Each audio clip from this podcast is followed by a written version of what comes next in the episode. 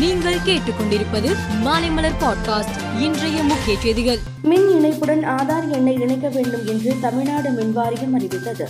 இந்நிலையில் மின் எண்ணுடன் ஆதார் எண் இணைப்புக்கு கூடுதல் அவகாசம் வழங்கப்பட்டு உள்ளது ஒவ்வொரு வாடிக்கையாளர்களுக்கும் பில் செலுத்தும் தேதியில் இருந்து இரண்டு நாட்கள் கூடுதல் அவகாசம் வழங்கப்பட்டு உள்ளது பாஜகவில் சர்ச்சை ஆடியோ வெளியான விவகாரத்தில் டெய்சி சரண் சூர்யா சிவா ஆகியோரிடம் திருப்பூரில் வைத்து பாஜக ஒழுங்கு நடவடிக்கை குழுவினர் தனித்தனியாக விசாரணை நடத்தினர்.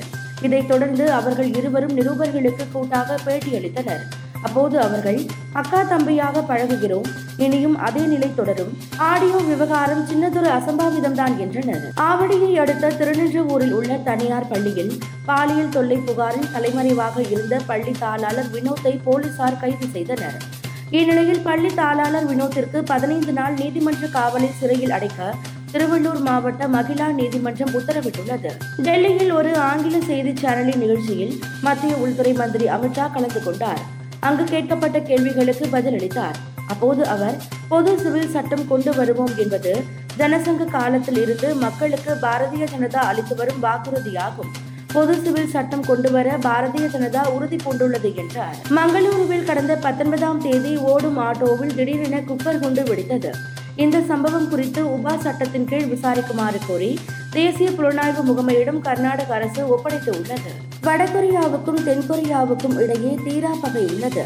வடகொரியா மீது ஒருதலை பட்சமான பொருளாதார தடைகளை விதிக்க பரிசீலிப்பதாக தென்கொரியா அறிவித்தது. இது தொடர்பாக அந்த நாட்டின் வெளியுறவு அமைச்சகம் மேலும் கூறுகையில் எங்கள் மீதான அமெரிக்கா மற்றும் அதன் தென்கொரிய கூலிகளின் அவநம்பிக்கையான தடைகள் மற்றும் நிர்பந்தங்கள் தென்கொரியா மீதான விரோதத்திற்கும் கோபத்திற்கும் எண்ணெய் ஊற்றுவது போலாகும். மேலும் அது அவர்களுக்கு ஒரு கயிறாக இருக்கும் என்று முட்டாள்தனமான முட்டாள்களை எச்சரிக்கிறோம் என்றார்.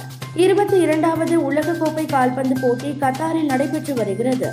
இந்த தொடரில் நேற்று நடைபெற்ற குரூப் எச் பிரிவு லீக் ஆட்டத்தில் போர்ச்சுகல் கானா அணிகள் மோதின. இறுதியில் கானாவுக்கு எதிரான போட்டியில் மூன்றுக்கு இரண்டு என்ற கோல் கணக்கில் போர்ச்சுகல் அணி வெற்றி பெற்றது. இந்த போட்டியில் போர்ச்சுகல் அணியின் நட்சத்திர வீரர் ரொனால்டோ அறுபத்தி ஐந்தாவது நிமிடத்தில் கோல் அடித்தார். இந்நிலையில் ஐந்து உலக கோப்பைகளில் கோல் அடித்த முதல் வீரர் என்ற சாதனையை ரொனால்டோ படைத்து உள்ளார். மேலும் செய்திகளுக்கு மாலைமலர் பாட்காஸ்டை பாருங்கள்.